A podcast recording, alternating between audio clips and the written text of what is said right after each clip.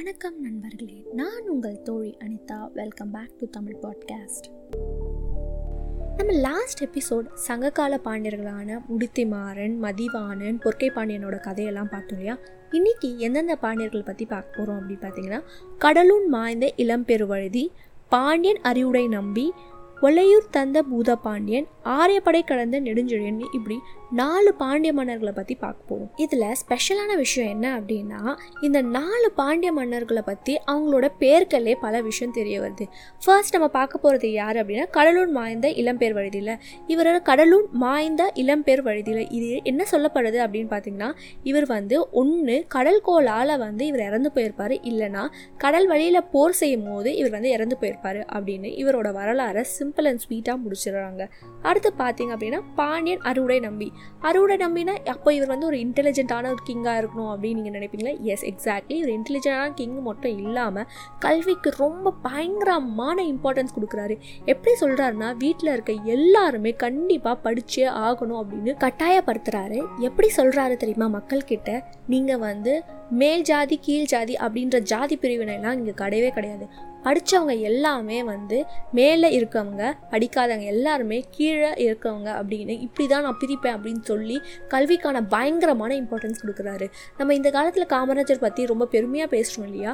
ஆனால் இந்த இன்ஸ்பிரேஷன் அவர் மேபி இவர்கிட்ட இருந்து எடுத்திருக்கலாம்னு வாய்ப்புகள் அதிகமாக இருக்குது ஸோ அந்த காலத்திலேயே கல்விக்கு இவ்வளோ இம்பார்ட்டன்ஸ் கொடுத்த ஒரு மன்னர் யாருன்னா நம்ம பாண்டியன் அறிவுடை நம்பி அப்படின்னு நம்ம வந்து ரொம்ப சந்தோஷமாக ரொம்ப மகிழ்ச்சியாக இந்த விஷயத்த சொல்லலாம்.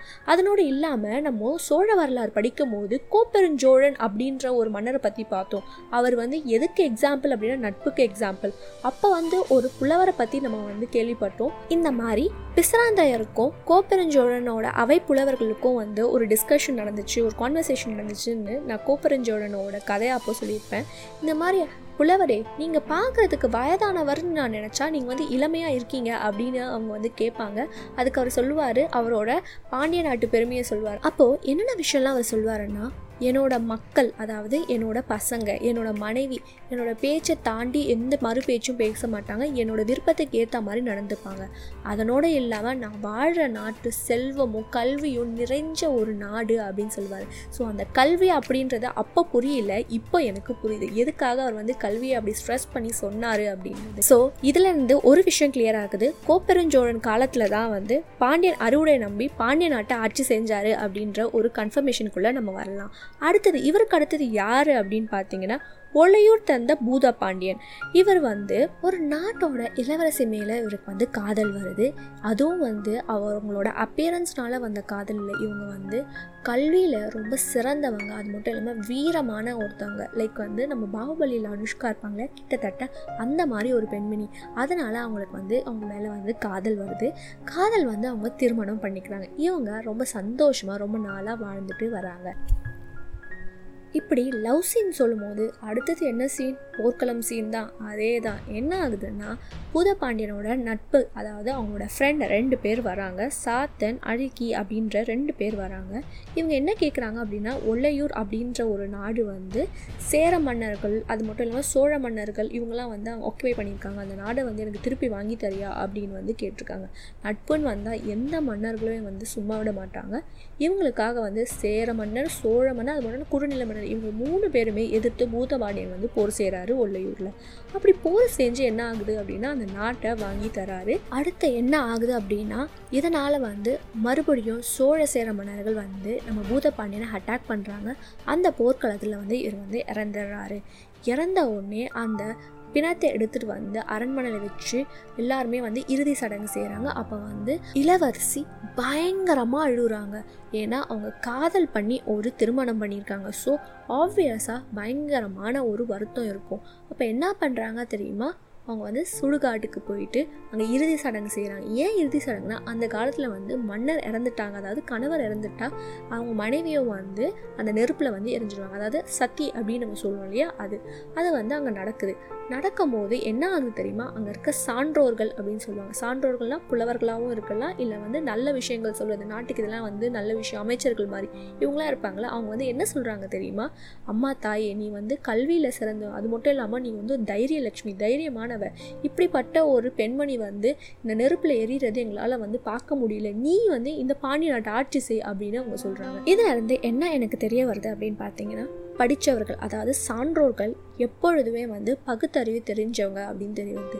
இவங்களுக்கு எது நம்பிக்கை எது மூட நம்பிக்கை அப்படின்னு அவங்களால வந்து நல்லா டிஃப்ரென்ஷியேட் பண்ண முடியுது. அதனால தான் அந்த ராணியை வந்து அம்மா நீங்கள் வந்து எரியாதீங்க. நீங்கள் பாண்டிய நாட்டை நீங்களாவது வந்து காப்பாற்றுங்க அப்படின்னு சொல்கிறாங்க அபாலிஷன் ஆஃப் சத்தி வந்து நம்ம வந்து eighteen twenty nine fifteen fifteen இப்படிலாம் வந்துச்சுன்னுலாம் நம்ம சொல்கிறோம் இல்லையா? ஆனால் இது பார்த்திங்கன்னா பல்லாயிரம் வருஷத்துக்கு முன்னாடி நம்ம சான்றோர்கள் அறிவில் சிறந்தவர்கள் இதை எப்பயோ வந்து அவங்க தடுத்து நிறுத்தியிருக்காங்க. ஆனால் அந்த ராணி அதாவது அந்த காலத்தில் இருந்த ராணி இதெல்லாம் வந்து ஒத்துக்க மாட்டாங்க இல்லையா? இல்லை இல்லை. எனக்கு வந்து என் கணவர் இல்லாத இந்த உலகத்தில் நானும் இருக்க மாட்டேன் அப்படின்னு சொல்லிட்டு அவங்களும் உடன்கட்டை ஏறி எரிஞ்சிடுறாங்க. அடுத்து பார்த்தோம் அப்படின்னா ஆரியப்படை கடந்த நெடுஞ்செழியன். இவர் வந்து என்ன ஆகுது அப்படின்னு பார்த்தீங்கன்னா ஆரியப்படை ஆரியப்படைனா இப்போ இருக்க அந்த ராஜஸ்தான் குஜராத் அங்கே இருந்த மன்னர்கள் வந்து படையெடுத்து இந்த தென்னிந்தியாவுக்கு வராங்க. அவங்க வந்து அதை கேப்சர் பண்ணோன்னு வராங்க.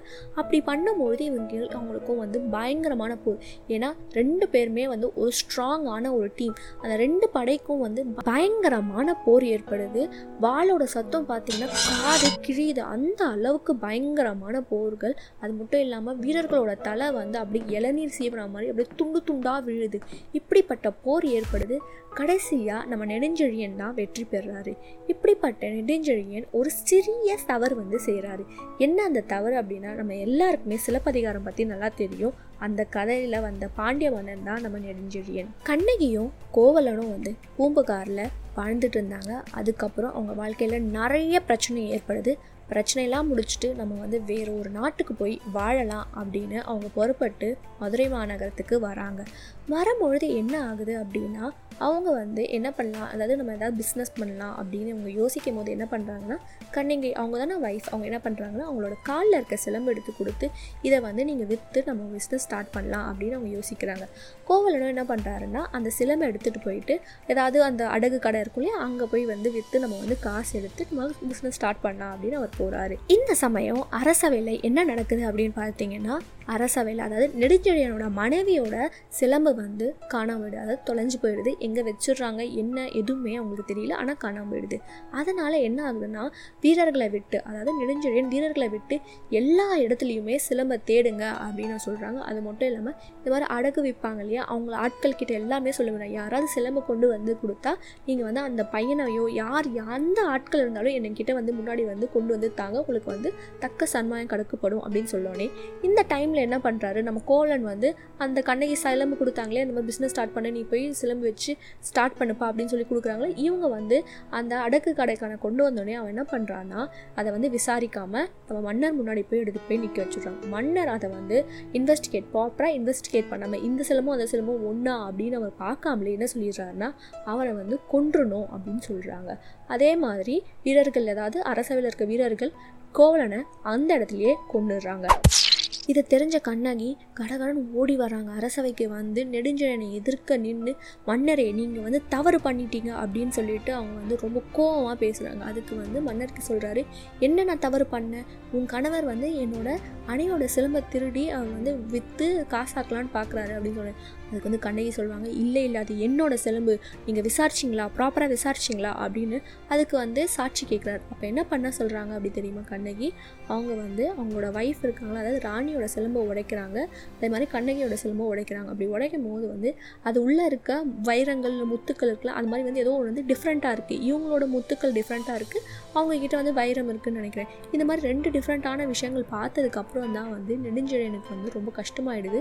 இந்த மாதிரி வந்து ஐயோ தப்பான தீர்ப்பு கொடுத்துட்டோமோ அப்படின்னு அவங்க ரொம்ப வருத்தப்படுறாங்க. அதுக்கப்புறம் என்னன்னா கண்ணகி வந்து சாபம் விட்டுறாங்க. சாபம் விட்டனால மதுரை எரியுது அப்படின்னு சொல்கிறாங்க இந்த நாள் வந்து அவரோட செங்கோல் வந்து வழிஞ்சனால என்ன பண்ணுறாருன்னா அவர் அவரோட உயிரை வந்து மாய்ச்சிக்கிறார். இப்படிப்பட்ட மன்னர்கள்லாம் இந்த காலத்தில் கிடைக்கிறதுக்கு மன்னர்கள் இல்லை அரசியல்வாதிகள் கிடைக்கிறதே வந்து ரொம்ப கஷ்டமான விஷயம். ஏன்னா அந்த காலத்தில் வந்து அவர் பண்ண ஒரு சின்ன தவறு செங்கோல் வளைஞ்சிச்சு அப்படின்றதுக்காக தன் உயிரை தானே வந்து மாஞ்சிட்டார் நான் மன்னர் அதை என்ன வேணா பண்ணேன் அப்படின்னு ஒரு நக்கலான தனாவட்டான பதில் சொல்லாமல் மக்களுக்காக ஒரு அவரோட தீர்ப்பு தவறான தீர்ப்புக்காக உயிரையே இழந்த ஒரு மன்னர் அப்படின்னு பெரிய புகழ் அவருக்கு இருக்குது அதனால தான் பல ஆயிரம் வருஷம் கழிச்சும் இன்னமும் நெடுஞ்செழியனோட புகழ் மாறிக்கிட்டே இருக்குது என்னதான் அவர் தவறாக சொல்லி தீர்ப்பு சொல்லியிருந்தாலுமே அவரோட நேர்மைக்கும் அவரோட செங்கல் வளைஞ்சிச்சு அப்படின்ற ஒரு காரணத்துக்காக உயிரை மன்னதுக்கும் அவரோட புகழ் இன்னும் பல வருஷம் வந்து நீடோடி வாழும் அப்படின்னு நான் சொல்லி இந்த கதையை முடிச்சுக்கிறேன். இதுக்கப்புறம் சங்க காலத்தில் எந்தெந்த பாண்டிய மன்னர்கள்லாம் ஆட்சி செஞ்சாங்க அப்படின்ற இன்ஃபோ நம்ம தெரியணும் அப்படின்னா நீங்கள் பாண்டிய மன்னத்தில் தொடரணும். நீங்கள் இந்த எபிசோட் பற்றி ஏதாவது ஃபீட்பேக் இல்லை சஜஷன் இல்லை அதாவது குவெரிஸ் ஏதாவது கேட்கணும்னு நீங்கள் நினச்சிங்கன்னா என்னோட Instagram handle Tamil underscore podcast underscore Anitha. இங்கே வந்து நீங்கள் வந்து சேட் பண்ணலாம். டெஃபினெட்லி நான் உங்களோட மெசேஜஸ்க்கு வந்து அக்னாலேஜ் பண்ணுவேன்.